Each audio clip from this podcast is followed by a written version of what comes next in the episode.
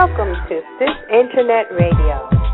Sisters in Spirit, affectionately called Sis, is a nurturing environment for women that inspires harmony in everyday living, shares resources that empower, offers information and support that nourishes the soul, balances our mental and physical well being, and promotes inner peace and heightened spirituality.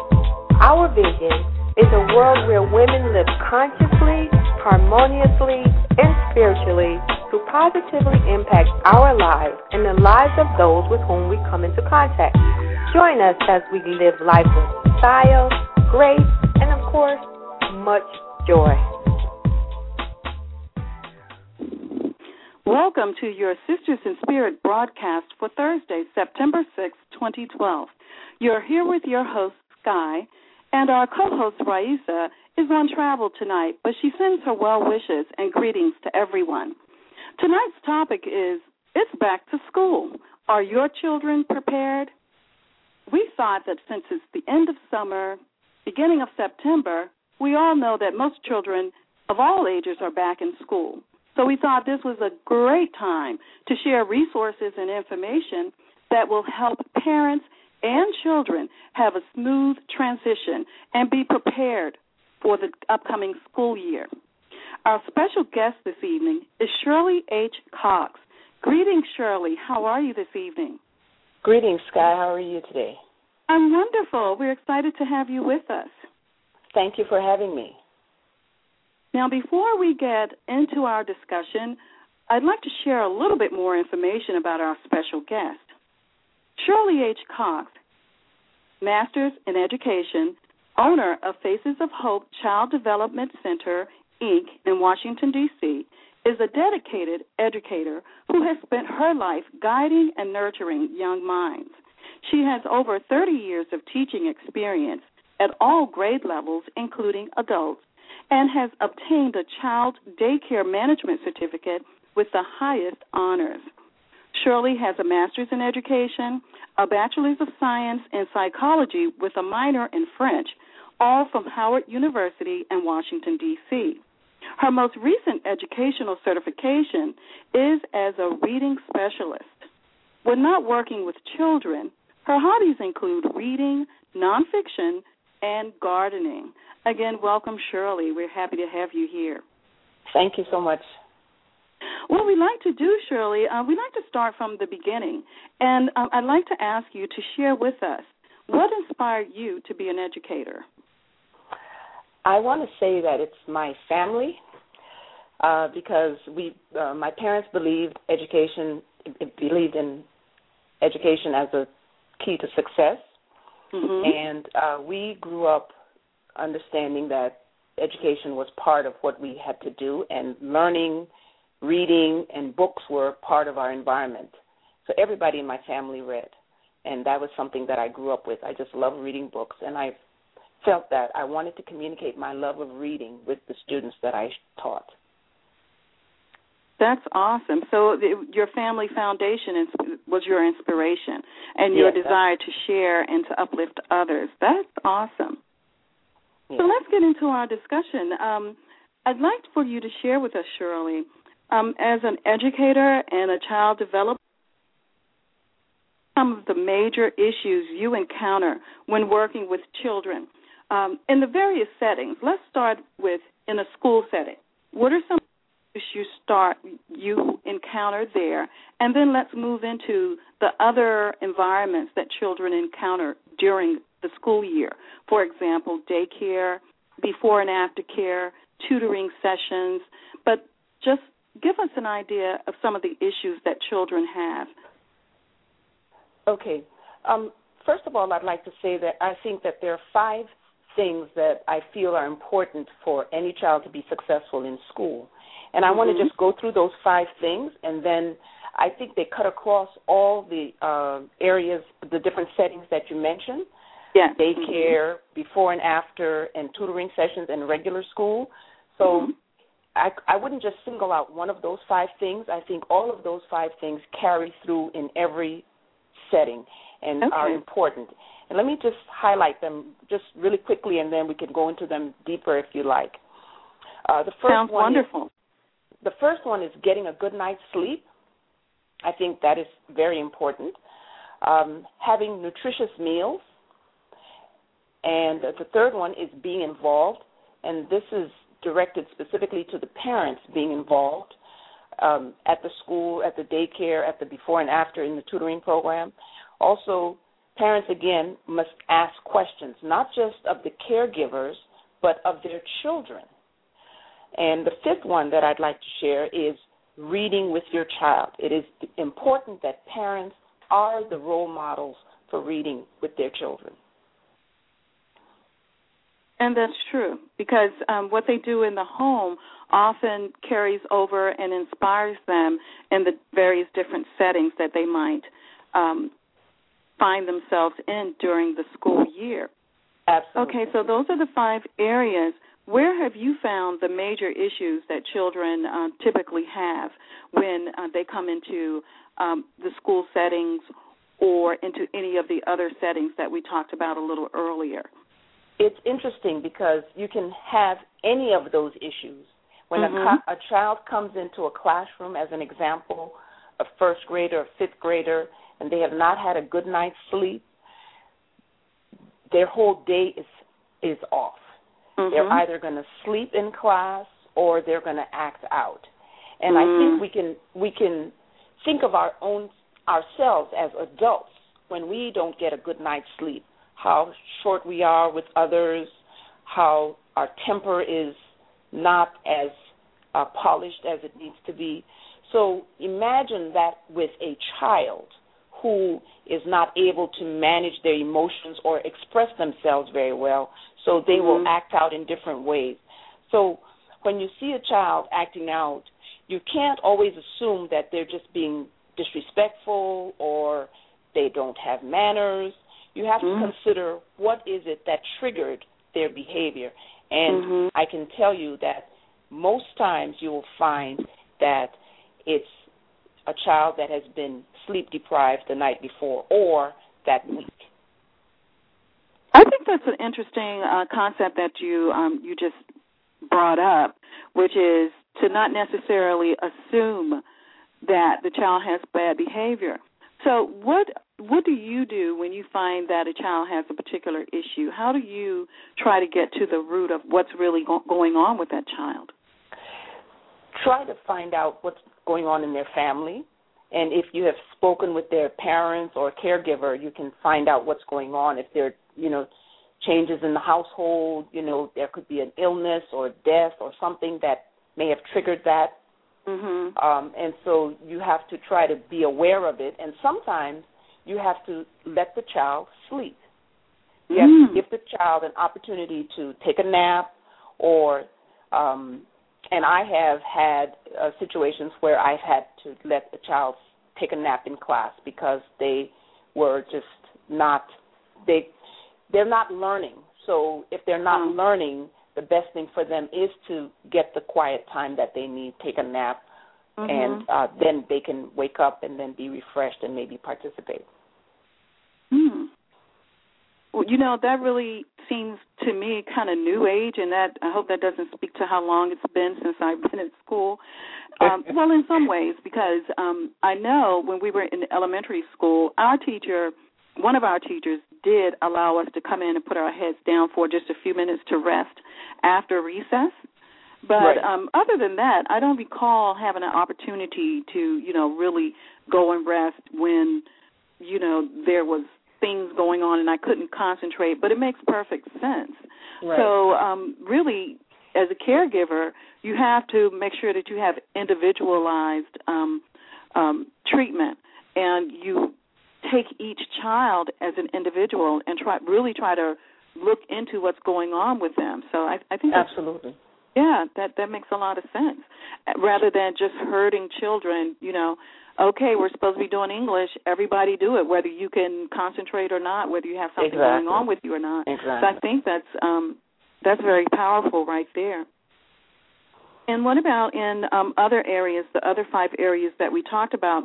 I know um, a couple of weeks ago, um, Shirley and I did have a chance to um, spend time together at a businesswoman's networking event, and right. I was really um, impressed with how you were concerned. One concerned with the nutrition and you spoke to the fact that you know you offer um, meals to the children so um, talk about that if you will in terms of you know making sure your child is prepared and ready to participate in terms right. of, from a nutritional aspect right because another one of the uh, key issues is that um, we talk about uh, having a good breakfast when you come to school in the morning, and how that is the fuel that your body needs in order to function. And if you're not eating a well balanced meal or getting a nutritional meal in the morning, it, it it also is going to throw off your day. And we want to encourage our children to come to school for breakfast. And I know a lot of children whose parents do prepare breakfast for them in the morning, but still come to school and would eat breakfast at school. So mm-hmm. it just lets you know that growing bodies need more energy. And so children would want to eat so that they can function at school. And not having a good meal is really, uh, you know, you're sabotaging your opportunity to get a good education. Mm-hmm. And your brain needs that your brain really needs that in order for it to do the job it's supposed to do in the you know time that you're at school six hours mm-hmm. seven hours a day and, and one of the issues that can pop up with nutrition as well is um, a child might have breakfast, but what kind of breakfast are they eating? You know, what are they eating before they come to school? Are they eating cereal laden with sugar? You know, are they eating um a breakfast that's so heavy that it would put a 300 pound man to sleep. You know, parents really need to think about, um, you know, the nutritional value of what they're serving their children before they have to go off and spend five and six hours in an educational setting or some type of daycare or child development setting. So that's right. something that you know parents need to be um, acutely aware of. Yes, right the cereal might be quick and easy, you know, but how is it going to benefit and how is it going to empower the child throughout the day? And the same would speak to lunch. What what do you find in children's lunches, or are you in an environment right now where you can see what children are bringing for lunch? Right now, I'm not in the environment where um, I see what children bring in.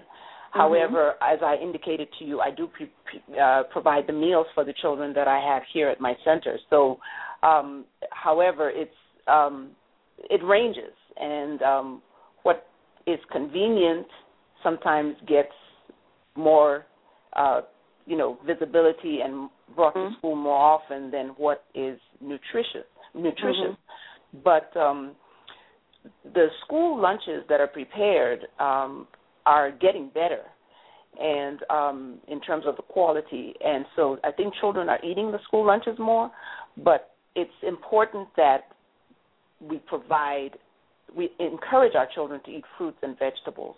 I mm-hmm. think that that's something that um we need to encourage them to eat you know apples bananas kiwi strawberries all those things um are very important. And we want to encourage them to eat uh, fresh fruits and vegetables as often and as much as possible.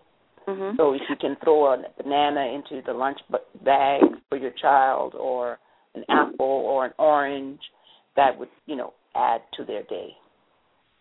Indeed, and one of the ways that parents can kind of, um, you know, get their if, if they have not already incorporated this into their lifestyle, is to get the children involved. Um, you know, let them um, make some of the healthier food options and healthier snack options. And, you know, tell them, oh, this is so good for you. This is healthy for, for you, but it tastes so good. And get them involved in the preparation of the different meals and even Absolutely. in preparing their lunch or doing whatever they can do to prepare their breakfast as well. So it's, you know, it's going to take a little bit of savvy to kind of get them involved to make it such that eating nutrition eating nutritional meals is not something out of the ordinary that they right. would dread, but something that they look forward to, and that's something that is uh, commonplace. So and nutritional again, value of their meals is very important. Uh, one Absolutely. of the things I'm really excited about is um, that our first lady took on that cause of childhood um, obesity and Absolutely. nutrition for children. You know, she has um, the kids uh, planting gardens. That's another thing that parents can do. Um, Absolutely. Let their kids, yes, you know, let their kids plant gardens or container gardens or herb gardens or just something to try to get them thinking into that healthier direction. Right, and we have, you know, in in in the city, we have a lot of community gardens, mm-hmm. so we can, you know, benefit from those. And there are a lot of farmers markets now eh, uh, uh, that have sprung up around the city that um, you can take advantage of, uh, getting fresh fruits and vegetables. Uh, so you want to encourage that, but again, parents have to be the role model. So you're not going to eat something in front of your child that you're not going to have your child eat.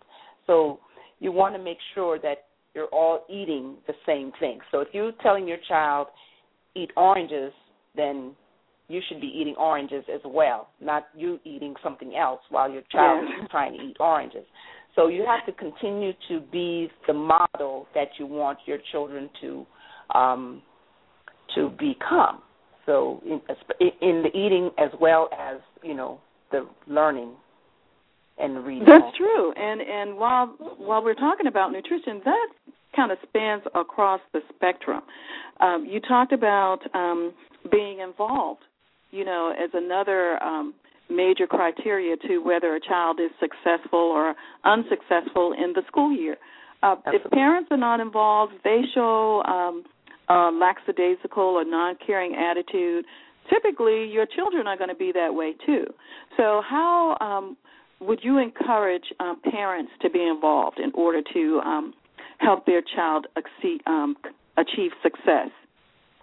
It's you know it's a very difficult thing because I always the question I always ask is, what was your experience like in school as a, a now that you're an adult? Think back to your experience in school, and if you had a challenging experience in school, then you probably are hesitant to go to be in the school to encounter, you know, your child's teachers or things like that. So you need to have an idea of where it is that you are with your relationship and how it was when you were in school. Because a lot of times I think that impacts how we interact or not interact with the school environment. And so once you understand that as the parent, then you can take some steps either um, joining the PTA or just uh, going in and meeting your child's teacher, uh, attending uh, the conferences, parent teacher conferences that are held uh, three times a year, four times a year during the school year, uh, to find out what's going on. You get involved, uh, either uh, go on field trips. Uh, there are different things that you can do, but you need to make that effort it, because consider it an investment in your child. That's mm-hmm. what you're doing. It's an investment in your child and your investment in the future of your child. So mm-hmm. you want to consider that it may have been hard for you when you were growing up. You don't want it to be just as hard for your child. So you want to try to be there for your child and um, get involved as much as you can. And you don't have to do everything. You can do one thing. And if you do one thing, that is at least a beginning. I found that when my son was in school, when he was younger and in school, I found that because I was an involved parent, the teachers took more of an interest in him as well. Uh, they knew that as a parent, there were certain things that I would not tolerate and I would not stand for, and that he was not expected to do. And so at any point when my son got to a point where things were not working out well or he was playing too much or doing whatever, some of the instructors, some of the teachers would say, "Well, you know better than that." And, and what do you think your mom would think of that? You know, that kind of thing. And when things were happening, instead of just letting them linger on until it, you know, just hit critical mass, they would give me a call and say, you know, um, your son is this, your son is that, Murid is this, Murid is that. You know, you want to check on him, you want to have a talk with him. You know, nothing ever got out of hand because they knew that one, that I was available, and that two, that I was going to be open to what the teachers had. I wasn't one of those parents that uh, crucify the teacher if they had to call me, and believe that every word that came out of my child's mouth was the straight truth. I was like more like a mediator. So being involved is very important, and I think it helps the child too in that they see you're you are there. Um, that's inspirational to them. You know, Absolutely. it's comfortable to them. That's um, a, that's an excellent point because uh, parents, involved parents, definitely get to hear from the teachers more, and you hear both the positive and the negative about what's going on with your child, which is mm-hmm. important, and that's keeping the line of communication open between the family and the school, and that's mm-hmm. very important. And you've made some very important points about how uh, parents who are involved get to know what's going on, and the teachers also will um, take an interest because they know that your child is out of line and needs to be corrected, and that you don't have a problem with him or her being corrected because mm-hmm. they know what your standards and what your expectations are of your child in the school environment. I had a friend, um, I guess this was maybe about two months ago, a friend was visiting, and she is an educator and um she I think she's also special education as well, but she was mm-hmm. telling me that she was planning to retire early. And I was like, "Why? You know, you don't really have that much longer." She said because she had just really lost the drive because really of the parents and the behavior of some of the students.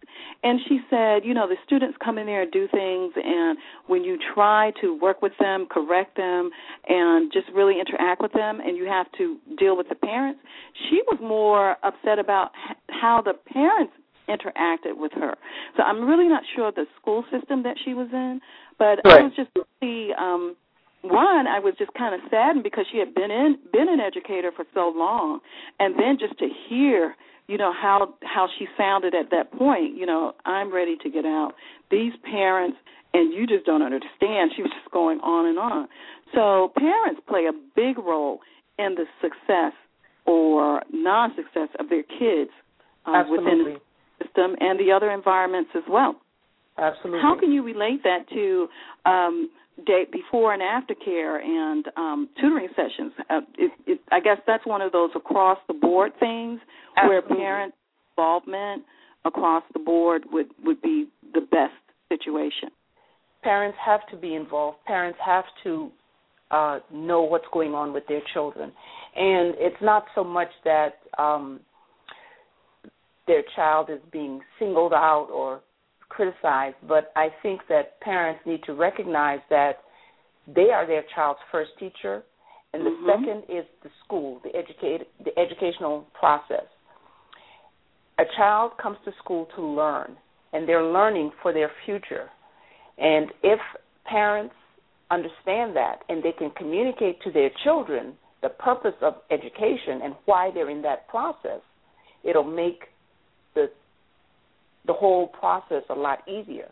But I think um, there have been there's there's been some research done about the fact that a lot of parents now are simply um, abdicating their role to the schools, and they feel that well, it's the school's responsibility. Let the school handle it. Mm-hmm. And I think that's that's a little bit of a mis uh, misunderstanding of what the role is of the school and what the role is of the parent. It's supposed to be a a cooperative job. It's not it's supposed to be a partnership. The parent mm-hmm. and the school working together to guide this young person to their you know to reach their maximum potential. Mm-hmm. And parents unfortunately I think in some instances unfortunately are uh, assuming that the job is for the school and they don't have to do anything to you know make that process go smoothly mm-hmm. and more or less so turning it, the children over to the school to to correct. handle yeah right and that's that's not really the role of the school it they need to be in they need to work in partnership mm-hmm. and they have to cooperate with each other because the school has to know what's going on in the family in order to make sure they can address and attend to the individual needs of that child, and the family needs to know what's going on in the school so when the child comes home, they can reinforce what is being taught in the school. So um, it's unfortunate that we've gotten to that point where teachers are feeling they it's too much of a burden because uh, and teaching should not be a burden because it should be something that we want to encourage because we understand that what we're doing is molding the future. And if we understand that we're molding the future, we need to work in partnership with the schools. Parents need to do that, and the schools need to um, encourage that, and parents need to recognize that role, that that is their role. Mhm. That's true. I'd like to um, remind our callers that you're listening to Sisters in Spirits broadcast for Thursday, September 6, 2012. And we're here with our special guest, Ms. Shirley Cox. And we're talking about um, it's back to school. Are your children prepared? And uh, we're talking about um, right now we're going through five different areas that kind of spans across the spectrum of different environments. We're talking about education, we're talking about before and after care, tutoring services, but we're talking about five different aspects of uh, a child's life and involvement that would create or help to um, provide a successful experience for your child. We've talked about sleep, we've talked about nutrition, we've just completed being involved, and so now we're going to talk about asking questions. How do we ask questions to help our children be successful? I think that um, too often our conversation as parents it, with our child is not really a conversation. We're usually giving them orders. And I'm sure you can relate to this. You're asking mm-hmm. your child, um, clean up your room, take out the trash, go to bed, uh, comb your hair, take a bath. You're giving orders constantly. And what we need to do is to ask our children questions to get them to answer and to think about what they're doing or what they experience.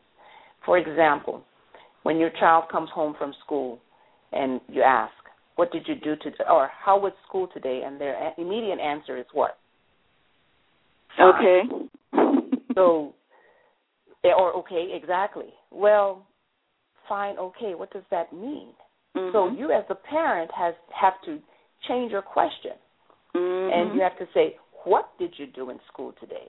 or "What did you learn in school today?" or "Tell me something you did in school today." To mm-hmm. make your child think through the day, as opposed to just saying "fine" and uh, Mm-hmm. going off and that being an acceptable answer. Or when you you ask the question, "Do you have homework?" Yes, I did it at school. Well, I want to see it. It's not okay for you to do your homework at school and for me not to check it when you come home. Even if you've completed it and it's all right, I need to be able to see it also when you come home. So we need to reframe the questions that we ask our children in order to get them to answer in ways that will give us information about what they're doing and what's going on in their lives. That's awesome because I mean you're absolutely right. Um, quite often we spend time just giving orders, you know, and um, letting the short answers do the trick. But um, that makes perfect sense. Yeah. Our uh, fifth criteria is reading. Yes. That's more or less self-explanatory, but can you expound on that a little bit more? Well, I think um, it's you as I as I've said through all of these that we want to make sure that you as a parent are the role model. You mm-hmm. have to demonstrate for your child what it is you think is important and what it is that you value. And if you mm-hmm. value reading, your child is going to also value reading.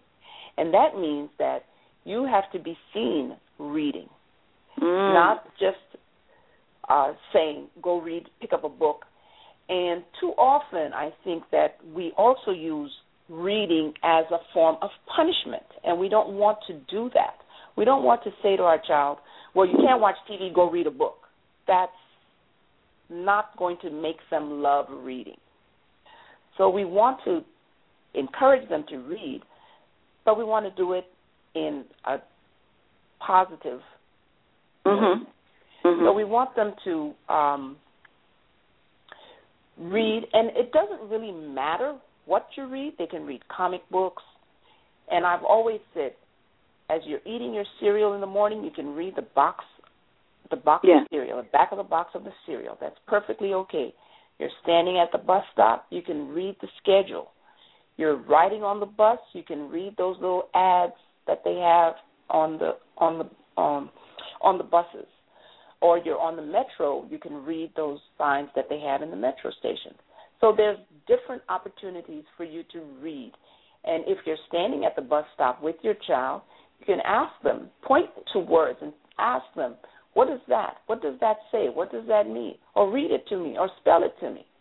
Mm-hmm. Those are activities that you can do with your child to encourage reading. But first of all, you have to be a reader yourself. You must read with your child. And to in going along with that is your number one thing you need to do is to have a library card for your child. Do you have a library card? Does your child have a library card? And you can get a library card for as young as long as you can write your name, print your name. That's what the requirement used to be. Now they just give you it's automated because it's a barcode. All you need is a barcode. But if you can print your name on your application, you can get a library card. So every child from kindergarten all the way through should have a library card, and they're free. They do not cost anything to get a library card, and you have access to lots of information at the library. And uh, reading is just it, it exposes you to so many different things and to so many different worlds. So you want to read with your child. You want to be the role model for your child, so that your child has le- develops a habit that will last them a lifetime. And that's so true. And that library card is um, definitely uh, valuable because not only can they um, check out books, but um, I'm, and I'm assuming that they still do this. They have DVDs that you can right. check out, and so and a lot of different things that children there. Um, they the libraries now have more activities than they did in the past. So they're kind right. of like community centers where there are different things going on, and so it's really. Um, um, I would definitely encourage parents, if they have not already done so, to definitely get their children involved with the library because there are free concerts, plays, all types of activities uh, available through the library. So that's a very important point. Absolutely, and they also have um, guest authors coming in uh, so that the you know ch- children can meet. Uh, so they would want to look at the different uh, community libraries that have those activities, and it's on their website, so it's something that they can check out. Yes, indeed, and they also offer classes. I'm not sure. Well, I I would think that they offer classes for children, but I know they definitely offer plenty of adult classes. So I'm sure there are classes and workshops and things like that for children as well. Absolutely, they have story, you know, storytelling, story hour for the younger ones, mm-hmm. uh, preschool, um, uh, toddlers. I, I believe yes, they do have story hour for those for that age group, and uh, they have uh, access. You know, children can do homework in the library also and get help. Okay. So, Shirley, we've talked about like five major factors that kind of span across the different types of environments children find themselves in during a school year uh, education, daycare, before care, aftercare, uh, tutorial services. Can you speak to some of the um, issues that uh, children might have and some of the ways parents can help their children be more prepared, and specifically like in a daycare or before or aftercare service? Okay. Um, a couple of things that I I, I want to say, and it's I know every parent wants what's best for their child, and um, we need to just learn how to praise and compliment our children. And I know it's one of the most difficult things for parents to do because sometimes we're so anxious about how our children, you know, if they're failing or they're not doing well, and we don't let them know often enough what they are doing right. And I think we need to do that because that is part of helping them uh, develop self confidence. Praising mm-hmm. boosts self confidence, and self confidence makes you feel good. Mm. Feeling good makes you want to try harder, and trying harder leads to success. So, if parents can incorporate praise and compliments in, you know, with their children, talking to their children, they will definitely move them a long way towards success. And when you praise, it can't be just generic. You can't just say, "Oh, you did a good job. That was great." No. You need to say specifically, "Thank you for taking the trash out without me asking." Or thank you for helping your sister with her homework last night. You need to make the praise specific to the mm. situation. That way, it's going to be taken as being genuine and sincere. Because mm-hmm. children, we forget that children really recognize when we are not being sincere and honest. They know that. They have some intuitive gut feeling about that. And you don't want to just give false praise. That's mm-hmm. not what we're asking. You want to make it genuine and you want to make it specific to the situation. That's very powerful. Um, praising children, and I know, like you said, we're so anxious as parents in you know our child's welfare, making sure they succeed. That sometimes that extra praise um, does not come as often as it should. Exactly. Um, I remember when my son was entering an environment where he had to go um, to before and after care, and um, some of the things we did and some things we did not do to kind of help him have a more successful opportunity for. One of the things we did, and this was set up by the um, center, is that um, they had a visitation um, day. Actually, they had two, where the child, you know, could come first. You go to the orientation, you go and sit mm-hmm. down and talk to the director, meet a couple of teachers, and all of this beforehand. And they also had it set up where they could just do a little visitation for a couple of hours for two days. And, okay. you know, after, and, and actually the parent could be there with them. So after the visitation, you would come back with, to the director and, you know, talk about if you thought this was a good fit. And then you would go through the process of enrolling the child. So okay. along those lines, what are some of the things that parents can do to um, kind of help children adjust to being in um, before and after care or daycare.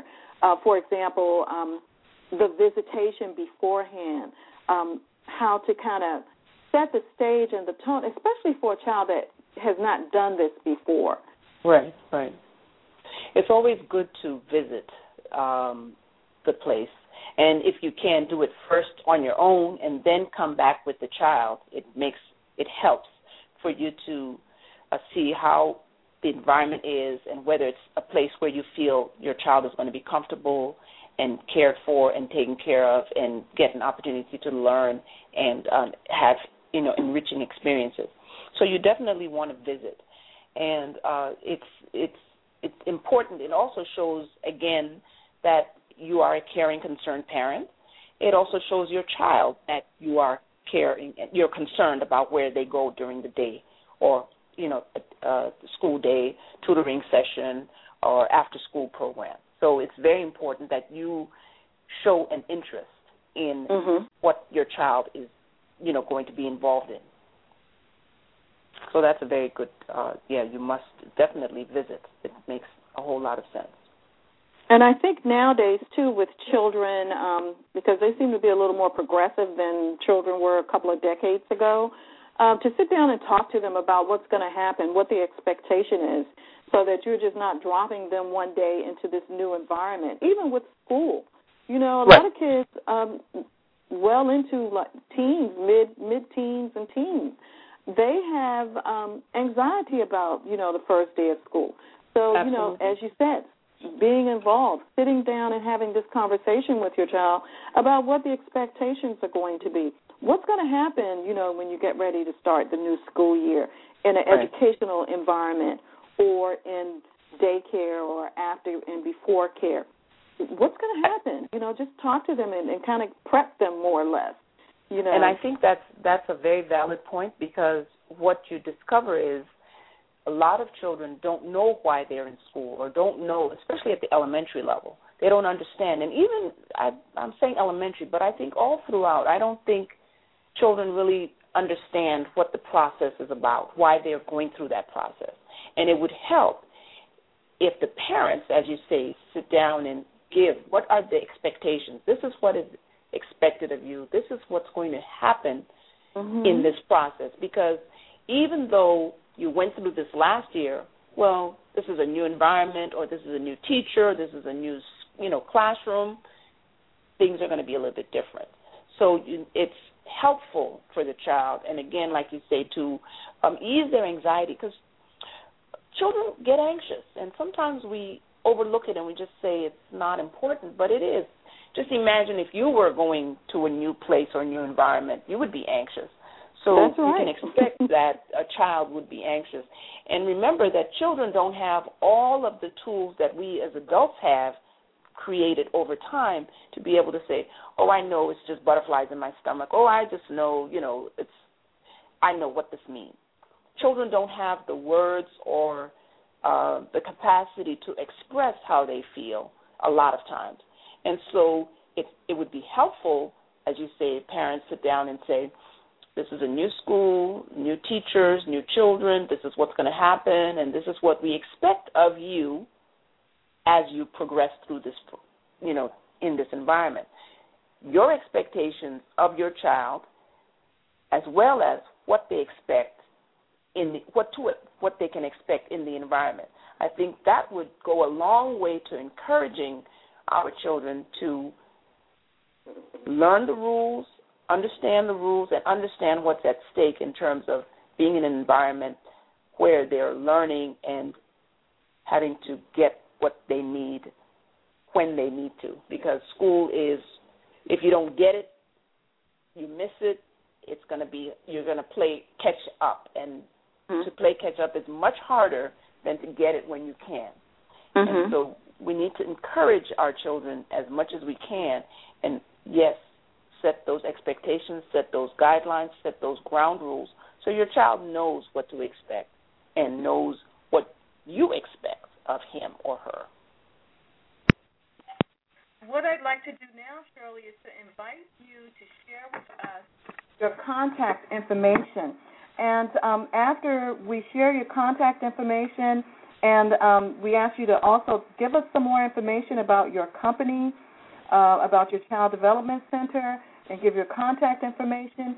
And I also would like to um, welcome our listeners in and invite them to um, ask questions or make comments.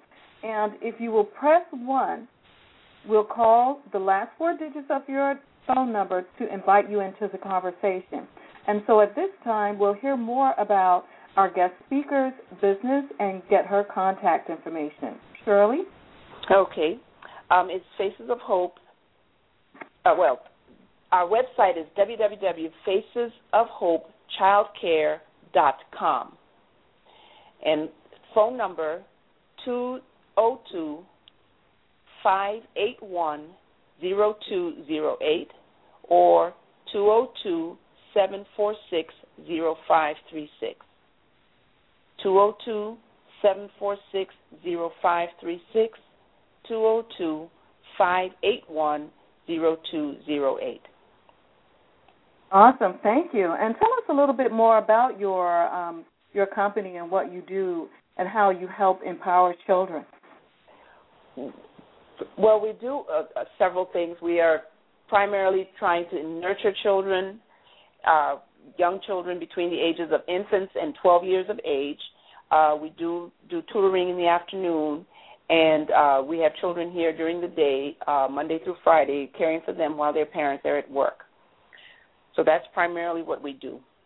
Okay, wonderful. And you said uh, the age is age range is infant to 12 years or 12 to 12 years? years of age. 12 years. Oh, 12 years of age. Yes, 12 years okay. of age.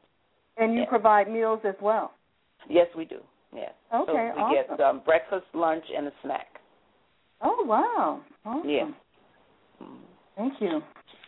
Okay, let's continue on with our discussion. We were um, talking about um, how we can help prepare our children for um, settings outside of the educational, or outside of school, for example, daycare, um, before and after care and tutoring services.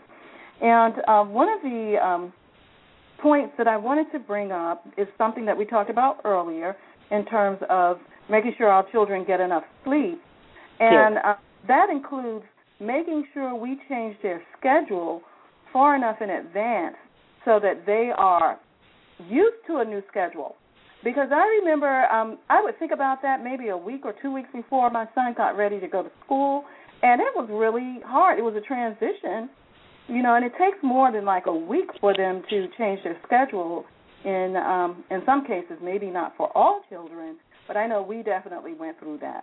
So one well, of the ways to help prepare them is to kind of change, start changing their schedules gradually to what it's going to be when the school year starts. I'm I'm I'm so glad you brought that up because that is a a very very important point in terms of establishing routines in your Mm-hmm. household. Mm-hmm. And it is very important to have a routine and to try to maintain that routine as much as possible. I know that uh, Monday through Friday we all want to get to bed early and get up on time so we can be at work and Saturday we want to sleep in, and Sunday, if we're not going to church or anything, we're going to sleep in. But we want to maintain a routine as consistently as possible. Even though it's summertime, mm-hmm. we think we're going to stay up late. We want to maintain that routine so that we don't have to do what you're suggesting, which is starting the second week in August and now you're saying, okay, now it's time to go to bed. It's nine o'clock or it's eight thirty. Your bedtime is going back to eight thirty, which is school yeah. time. So you want to maintain that eight thirty time. I remember when my daughter was young, she actually said to me, "Mom, I'm 14. Why am I still going to bed at eight thirty? and um, it's in routine. You must establish that routine. You have to maintain that because we we adults, I think, think we can get by with a little bit of sleep, but children need eight to ten hours of sleep every night. Yes. And in order for them to get that, and for them to function efficiently and effectively at school or in the daycare or tutoring session, we need to make sure they get their right amount of sleep. Mm-hmm. And we have to establish that routine early on. And so if they come to the daycare setting, if that's their first introduction to a formal structure, you want to make sure that even at three years old, that they're going to bed at eight thirty or nine o'clock, and um, it's consistent, not Mm. just Monday through Friday or Sunday night through Thursday, but that it goes the seven days of the week. And that's something that is hard to do, and I recognize that all kinds of things can come up, you know, but we want to co- be consistent with that so we don't have to do this major juggle in August and say, now everybody lights out, it's 9:30, everybody, you know, so we don't have to go through that. We want to try to keep a schedule as consistent and maintain that routine throughout, especially as they're going through school. It's yes. it's it it would make a difference, I think, a big difference in terms of them getting their work done. And I know as they get older, they get more work and more homework, so they Mhm. will be up later. But if they could get in the habit of having that routine, it would Mhm. make a big, big difference. And parents, I know, have to try to accommodate that, but it's it's a challenge and it's a it's a difficult thing with people working late and different things. But it's something that you want to try to establish as early as you can. And it makes sense too to continue it throughout the year as opposed to letting them break it for a couple of months and then trying to get people back into the regular routine. Right, That, that's exactly. a good point. Thank you. Yeah. Mhm. And and another um, a little tip that that we used to do when he was much smaller was um, to practice saying goodbye. You know, children, especially smaller children, do not like to say goodbye. So if they're entering a new environment or coming back for that matter, and they're still kind of young, get used to, you know, your child saying goodbye to you and you being uplifted. Make it something that's normal instead of looking all crazy, you know, when you're saying goodbye to your child and getting ready to cry. That's going to put them in the same move uh, move uh, motion and in the same moment with you. So you want to be uplifted. You want to make it something that's not out of the ordinary, something that's commonplace, and it's going to be okay because I'm going to see you soon. You know, so right.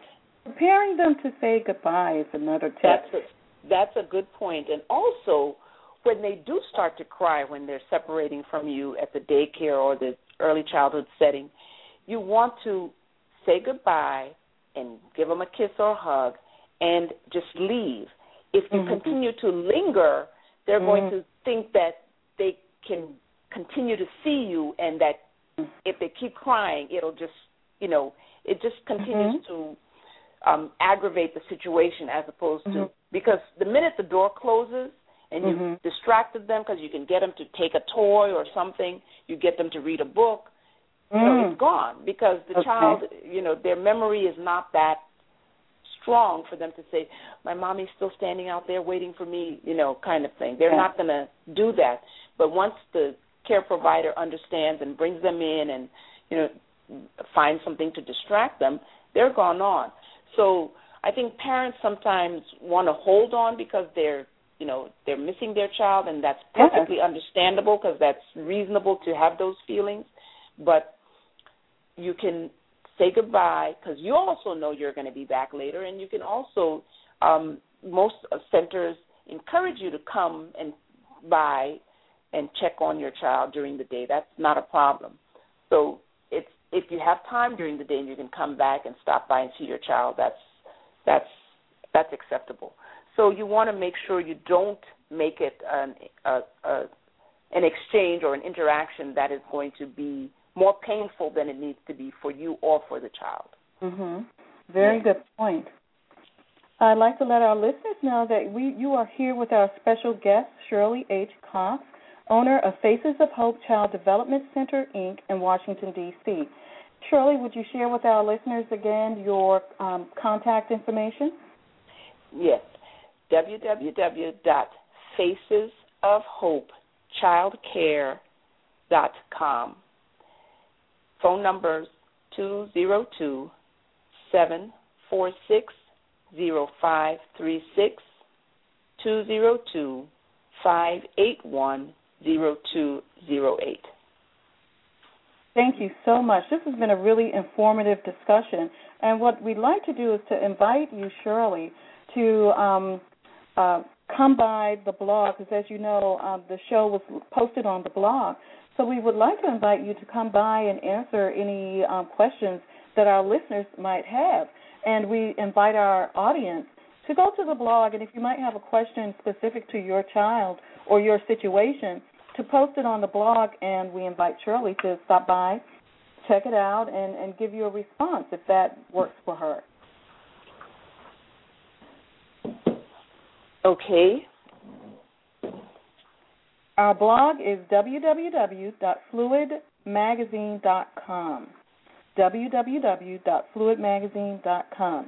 And just as a recap, Shirley shared with us five factors that spans across education, daycare, after and before care, and even tutoring sessions that um, can help your child be prepared and have a successful experience uh, one is sleep, to make sure your child has enough sleep.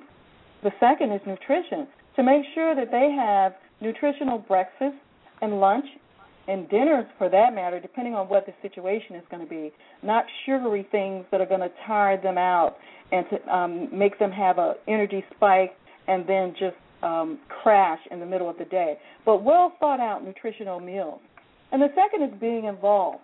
Make sure that you're involved with your child's environment that you talk to your teachers, that you talk to your caregivers. You know who they are, that your child sees them involved, and that you're involved with what your child is doing, with the homework, with their activities at home as it relates to these um, different environments, and to ask questions. Ask your children questions that require some thought um, in terms of the answers.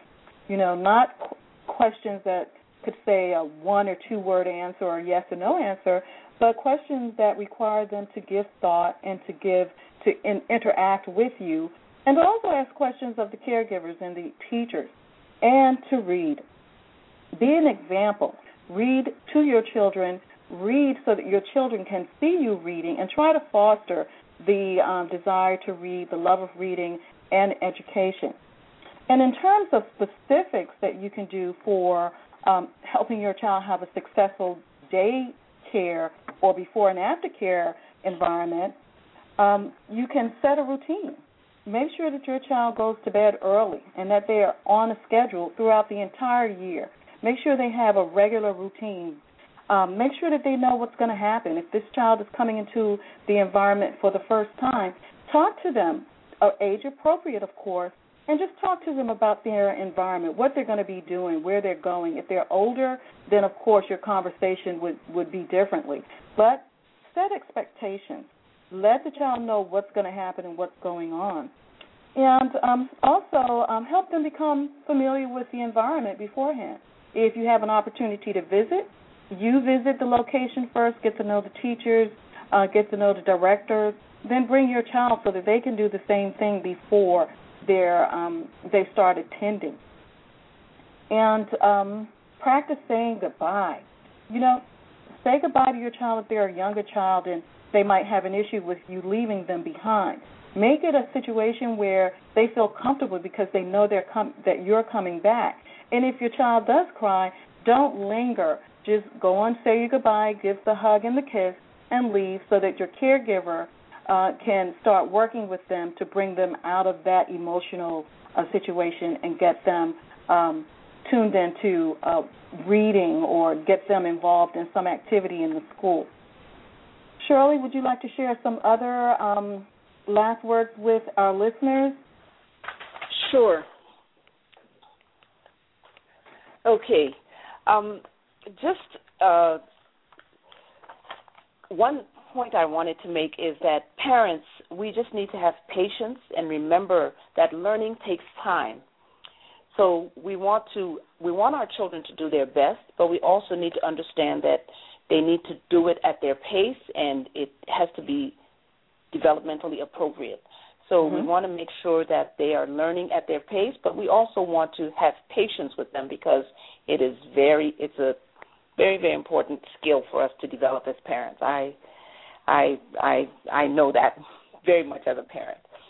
Uh, the other thing is repetition. Repetition is the mother of skill. So once we understand that uh, our child is learning or is trying to learn some new skill, we want to make sure that they are practicing that skill. And I think of all those um, uh, Venus and Serena Williams, Tiger Woods, Michael Jordan, all those people have to practice. They practiced for a long, long time in order mm. to develop the level of mastery to which they which they have attained. So we want to make sure that our children have the opportunity to practice the skills so that they can develop mastery and we want to make sure we are patient with them.